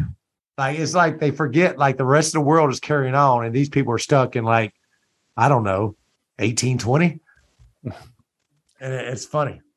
It is. And, and, and, and you think you get to this point where after as long as I've been in, and you probably had the same thing in the Navy, you think there is nothing left that can fucking surprise me. And then I walk out of something, somebody says something or does something, I walk out and I go, look at my VP and say, well, got a new one I can mark off my administrator card now. I didn't think that was going to happen again. Right, right, exactly. And I tell you, the Navy, I've seen because you know a Navy is a snapshot of society. Mm-hmm. And there's some shit I've seen that like, what the fuck? I think I grew up pretty normal. You know, you know, mom and dad, and you know, my dad passed away at a young age, but not that young, 21. I was still grew up, you know, knowing my dad mom and dad still married. My dad was a welder. My mom was a bank teller. Kind of the all American jobs there. Yep. Grew up in a small town. And then I hear, I hear other people, and my, Jamie's the same way. Both her parents were educators. Her mom was uh, ELA teacher, English teacher. Her dad was a biology teacher, so was I. coach. Yep. A coach, biology teacher, and a principal or not just biology, but science. And yep. and she grew up pretty normal. They stayed together until her mom unfortunately passed. And and then I, I, I joined the Navy and I got these kids come in that got a story. Yep. And the human in me, it breaks my heart. But as the the chief, the senior chief, I gotta be, I gotta be hard. They can't use that as an excuse because you know what? Uh, I don't believe in excuses. Mm-hmm. I believe I don't care what your best is as long as you're giving your best every day. Well, your best might be the same as oh, another person's best, but as long as you're giving your best, I'm okay with. I can work with best. Yep. It's like as an electronic technician, I had a, a good friend of mine. He's still a he was a mentor of mine. Still one of my best friends. His name is Kirk Hurst, retired senior chief in the Navy. I broke something one time putting it in. It was not really my fault, but it happened. And I said, yeah, it was an expensive part. And I said, it broke. It was a CRT, you know, the old CRTs like in TVs and stuff. Yep. They have a neck on them that is really fragile. And the person that was helping me slipped and it cracked. So it's no good. And it's like 10, 10 grand or I said, wow. I said, man, uh, maybe not quite, maybe five grand, six grand. It was expensive enough. I said, hey, I said, chief, he was chief at the time. I was still second class. And, and I was like, I broke it. And he said, look, if you ain't breaking shit, that mean you're trying to, that means you're not trying to fix shit. If that's the worst thing that happens, then we're okay. So it's people like that. You know, that's how yes. I was. As long as you're trying, man, we can work with shit as long as you're trying. You can exactly. fuck up as long as you're trying. But if you're fucking up by like not giving a shit, then we got a problem. And that's and that's kind of how I led my I say leadership, I guess. Leadership. Like, like oh. if, if if you gave a shit, we can work with give a shit. Because you can't teach. That's one thing you can't teach is give a shit. No, I, and I talk about I, I talk about hustle fouls. You hustle know, fouls, I, yes. I, I, talk about you, you. I make a. I, I yeah, you screwed this up. You going to do it again? No. I said okay. Then you've learned something. We can move forward. Exactly. Exactly. As long as you get, you're not. Long as you, you're not pissed off. No. Let's clear. Let's let's fix it. Let's go figure it out. Right, man. And there's times that I I, I was young and I was uh and I was maybe a little bit I didn't I didn't take my time and, and I fucked shit up. No, that was just me trying to get it done. Cause I was always I gotta put that shit behind me so I can work on the next shit. I gotta put that shit behind me so I can work on this shit. Because I was always taking on too much or taking on a lot. And that was too much, but I was always taking on a lot because I always wanted to be the best. And I figured the guy that's working the hardest is the best. I mean, that's just where I was raised. If you're working the hardest, then you're the best. If you're doing this, then you're the best. And it really took me almost probably in my mid 30s where I realized, hey, I was a chief where I realized, you know, it's all right to take a step back and look at the big picture and and figure it out before you before you take that first step. And yep. that that did that paid off big dividends for me the rest of my career. And I think it still does now. And I still find myself doing it. Oh yeah. You know, I just want to get it behind me. We get older, we become more who we are rather than less. And uh, yeah, Right. Definitely. And I, I mean, I, I, you know, we talked about in, uh, getting in the, uh, getting up on the balcony so you can see the whole picture. Yeah, let, let what's happened on the dance floor happen on the dance floor. You get up above it, see what needs to happen. What happens in Vegas stays in Vegas. Except gonorrhea. That shit's forever. Yeah. what was that was the, what was that show? God dang. That, Couldn't help it. The, that's not the hangover, right? I think it is the hangover. I love that fucking movie, man. I love all three of them, man. It's great. Those are my faves. But Jamie told me one time, and it really made me think, and I was still a chief at the time. Or maybe I was a senior chief. I don't fucking know. But Jamie's more of a hugger than I am. You know, she's a chief now. She's you know, she's she's a big deal. And uh she told me, and this is back when she was still a first class, I was a, either a, a chief or brand new senior chief. And she said, Heath will get the mission done. He will do what it takes. He will make it fucking happen. But there might be a wake of dead body. It might be a, dead bodies in his wake. But that shit will happen. That made me feel a certain way. Mm-hmm. Because I never thought of myself. I thought of myself as a, I always put myself in other people's shoes. But they're yep. bullshit me. I'd be like, nah, man, you get your ass to work. You know what I mean? Don't bullshit yep. me. And I keep thinking about this time that this happened and I, I, mentioned it before on a podcast, on one of my shows or somebody else's show. I can't remember. There was this kid when I was a senior chief. I was in charge of the air ops department on the air station, which is the biggest department. Has most people, right? Mm-hmm. Not say I was in charge. I was the senior enlisted. There was a department head ahead of me that I worked directly for. He was an 05. Great guy. Still friends today. But anyway, he came, checked in, brand new air traffic controller. You know, air traffic controllers are bread and butter, right? They, yeah. they they do all the you know air operations. What's in the air? Planes, right? Air traffic controllers yeah. control the planes. It's it's a big deal. A lot of training, a lot of qualifications go into That's a qual driven job. He gets in. He goes, "Yeah, my brother has cancer." And I mean, I guess he just found out while he was in like his school before he got there, and he um, he needs to go back. He was at Walter Reed in Maryland, I mm-hmm. think. Maryland's in Walter Reed he was doing his chemo or he, he could be a donor for marrow, marrow donor and all that stuff. And I was like, to me, it was easy. You know, yeah, yeah. dude, take your brother, family first, man. Cause you ain't about what you do in the day. It's about how many people show up to your funeral, right? So I was like, yeah, dude. And I ran my boss, we, we my boss had already know about, it. we talked about it, talked to the skipper. He was in agreement, sent him eight weeks, six weeks or whatever, long, long time. Yep uh, TAD. Basically, he sh- he called into the recruiting station there and said, "I'm alive," but he had full access to his brother. Six weeks, whatever. I can't remember what it was. I think it was six weeks. He comes back, and I'm like, and I heard his brother was doing better. I was really happy to hear that because you know my brother almost died, and that that tugged on my heartstrings a little bit. You know, he died almost 20 years ago. It's been 2000, but it's still I remember that shit. My yeah. baby brother. So he comes he comes in. I'm like, look, man, I, am so happy that you were able to do that, uh, and uh, I hope you're ready to like get qualified and get to work and you know do your do God's work, right? Do the work of the American people. You know, put put uh, put planes in the air and get them trained because we're a training base, so we train pilots, right? And he said, well, I need to go back there. I'm like, look, man, I mean, and he had, I'm at the final stage. I was like, look, bro, you got to get some quals done.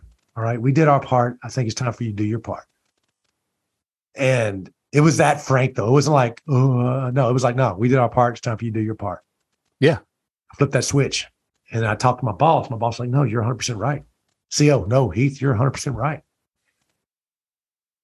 And he suicidal, right? He's all of a sudden suicidal. And they put him in a padded room in Corpus Christi, which was, we were in Kingsville. This was like 30, 40 minutes away, padded room in Kingsville. I mean, in Corpus. And they said, oh, he's good. All right. We talked to him. He's fine, blah, blah, blah. Those, those are the professionals, right? Yeah. He comes back to Kingsville. He's in the barracks. That night, he hung himself. Oh, good lord! You talk about when and and and Jamie didn't mean it when she said that. I'm not blaming Jamie. She's just yeah.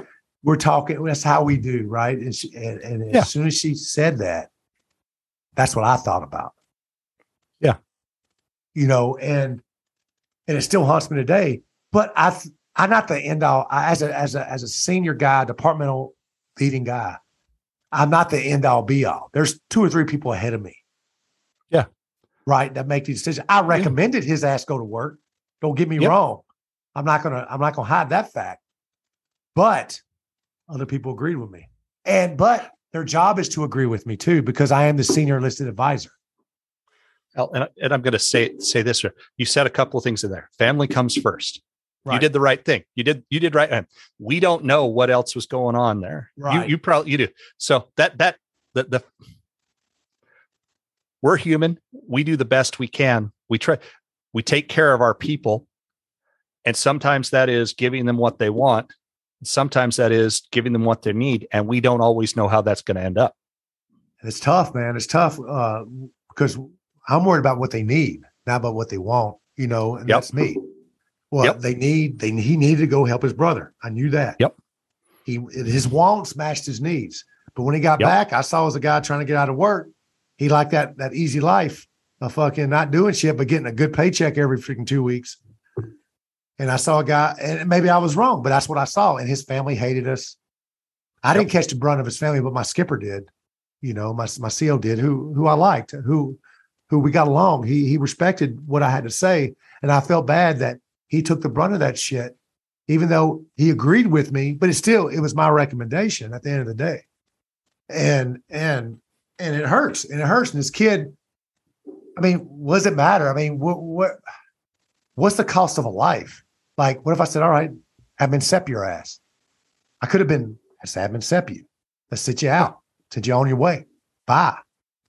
But it was a different time back then. We couldn't just admin sep people back then. You know, there had to be a reason why.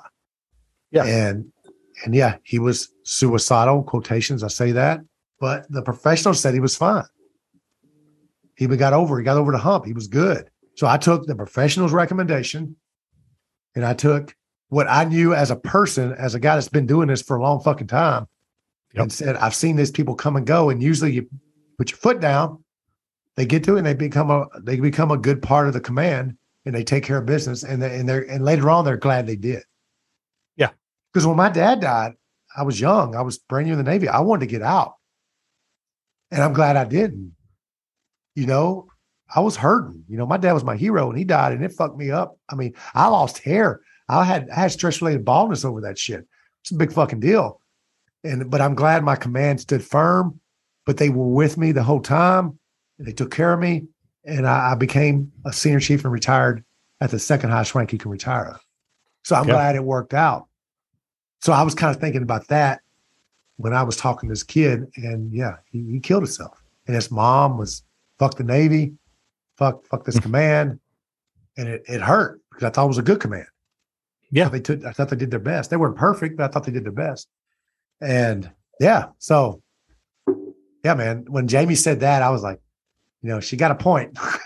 she she got a point. You know, I mean, I mean, honestly, it, it, it wasn't the point she was thinking of, but no, no, but she, but but she, I think she said that before that happened. Wow. So so it was is one of the things what and I, I keep thinking about back home uh, because I've had a lot of, like I said, as a as like 26 years in the Navy, I had a lot of people come through and seen a lot of people and seen a lot of bad, yep. seen a lot of people. I've seen a few people commit suicide you know, mm-hmm. and and but this was the first one that that happened, and the dude worked for indirectly for me. Yep, you, you know what I mean. So that that, that hits home. Yeah, yeah.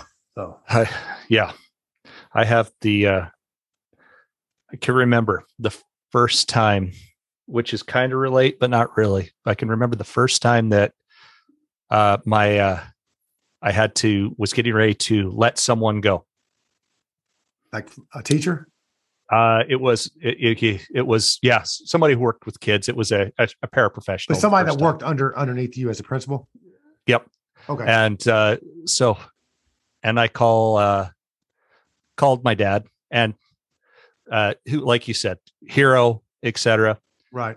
He passed in November. Well, a month. Yeah, last year. Uh, so that. yeah, uh, the uh, the so, but I can remember sitting down with him on the phone, and I'm stressing about it. I've got it like this is this kid. This is this lady's livelihood. She's got three kids at home. You know, I'm going through all the negatives, and he's and he he stops me, and and just says, you know, take this the way I mean this. This is not a hard decision, Chance. I go, okay. What do you mean? And he goes, well, is she going to, after your meeting, is she going to be alive? Yes. Does she have a opportunity to go get another job? Yes. He says, this is not like sit, standing on one side of a rice paddy and having to pick two kids to run across it while all you can do is fi- uh, fire over the top of their head. No one of them is probably going to get shot. This Damn, is not life and death. That's tough, dude. That's that's real life, man. That's crazy. And, and I go, you're right. I'm not making those kind of decisions. He goes, yeah. yeah, that that that's that is an unfortunate decision. That is not a hard decision. I said, damn. Okay. He put every, he put everything in perspective. He did. Uh, he wasn't going to show me any fucking sympathy. He was going to say, "Here's what you need to think about," uh, which is one of the things I appreciated. That's fucking crazy, dude. But I like the candid, like in your face. Or she gonna die when this is over? And then what the fuck's your problem? Exactly. Yeah, I like it, man. That's hard, but that's tough love, man. And I needed it at that point. It's like, yeah. this is the. It's it's like he told me when I was coaching. He says, "There's two kind of." He, he never coached. He just watched a lot of sports. He, he goes, "Chance, you need to understand as you go through this, there's two kinds of coaches in this world those who have been fired and those who will be. Your day's coming. It doesn't matter. You need to understand it. You Just those kind of things. To you ever been fired? Fired? No. Uh, I got out. Dude, you got out of it I, on your own on your own accord. I got out of. My, I didn't like. Uh, I, I my my coaching career ended when I went into admin and I quit football the year before because they the they we they fired the head football coach. I I didn't like the offer I got. He made the right offer for his staff. I didn't see a, a place for myself on it, and I walked away and went and did other things. Went and got my finished my admin degree and uh, left the school to be an admin elsewhere. There you go. There you go. So you never got fired. You quit on your own accord. I quit on my own accord. So your dad was wrong. Well, there is that. Man, can't say that. I can't say that very often because. Oh no, no, yeah, my dad was always right, dude. I tell you what, I, am sure he wasn't 100 percent right, but he could look at you right. He could look at Chance Whitmore and be like, "I can tell you everything about Chance off of one conversation." It's a sixth yep. sense, man. And, and, there's people that can do that. And I think I have some of that. I, I'm not as good as he was, not even close, but I have do do have that trait. But but my dad could look at a some bitch and be like, that some bitch is no good, or that some bitch is a good person off a, off a, a 10 minute conversation. Yep. He had to weigh, it was uncanny how smart he was. You could drop his ass in the middle of the woods, he'll find his way out. He had an uncanny sense of, of direction and people that was like my grandpa was a pilot. So navigation is in their DNA. Yeah.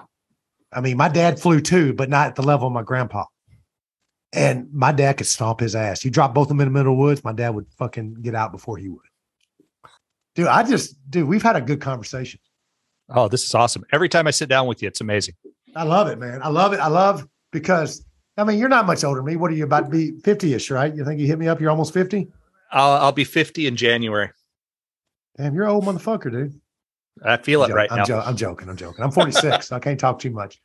But I feel like I'm like you got so much wisdom to share with me. There's a lot of a lot of living that came along with being an educator for as long as you you have.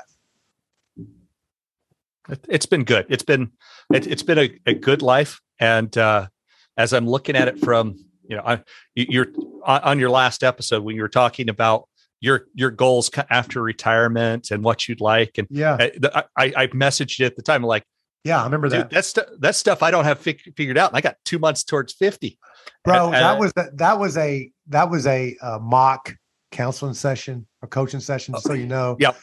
Uh I don't think I'm at 300 grand. I, am not doing bad, but I'm at 300 grand. Oh, but that's not what I meant. Just the same sort of same sort of things you're thinking about that you brought yeah. up were the same sort of things. I was like, I've thought about this. It was it was a really yeah. good episode and a really thank great ma- ma- counseling you. session. Thank you for that, man. I thank you. I think the kid, uh, Lawrence, I call him a kid. He's a kid. Everybody's a kid to me. He's like 25, 26.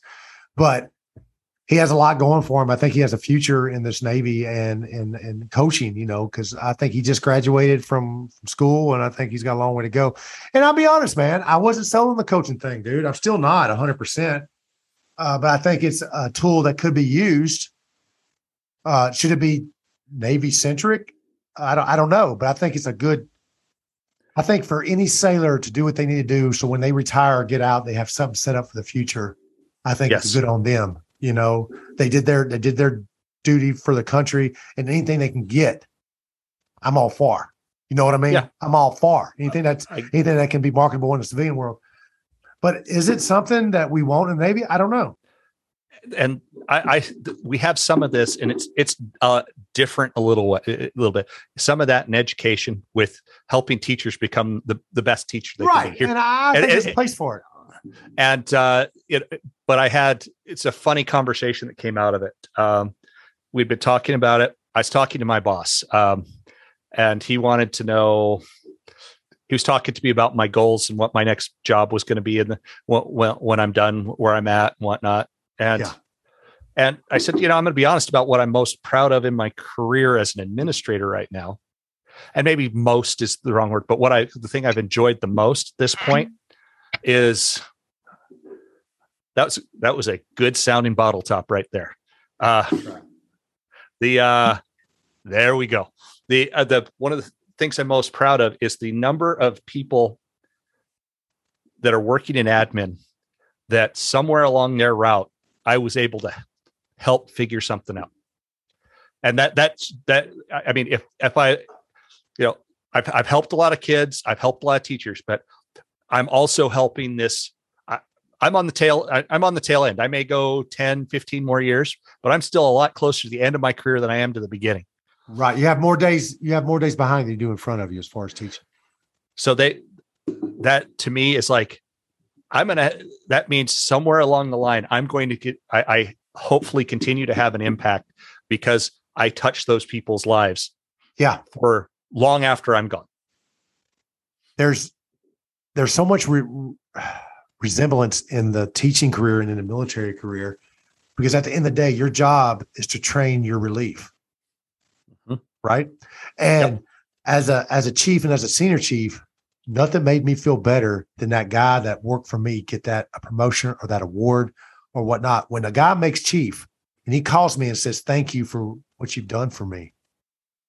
Yes. And not that I did anything for him. All I did was make sure that people knew what they did. Mm-hmm. Right. All I did was my job.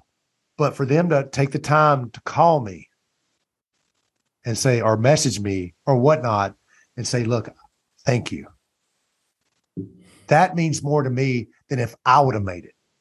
Right. Exactly. You know, you know what I'm saying? Like if a guy gets a uh, gets a Navy Achievement or a Navy Commendation Award because of a award that I wrote because I recognize what they did, that's better than if I got it.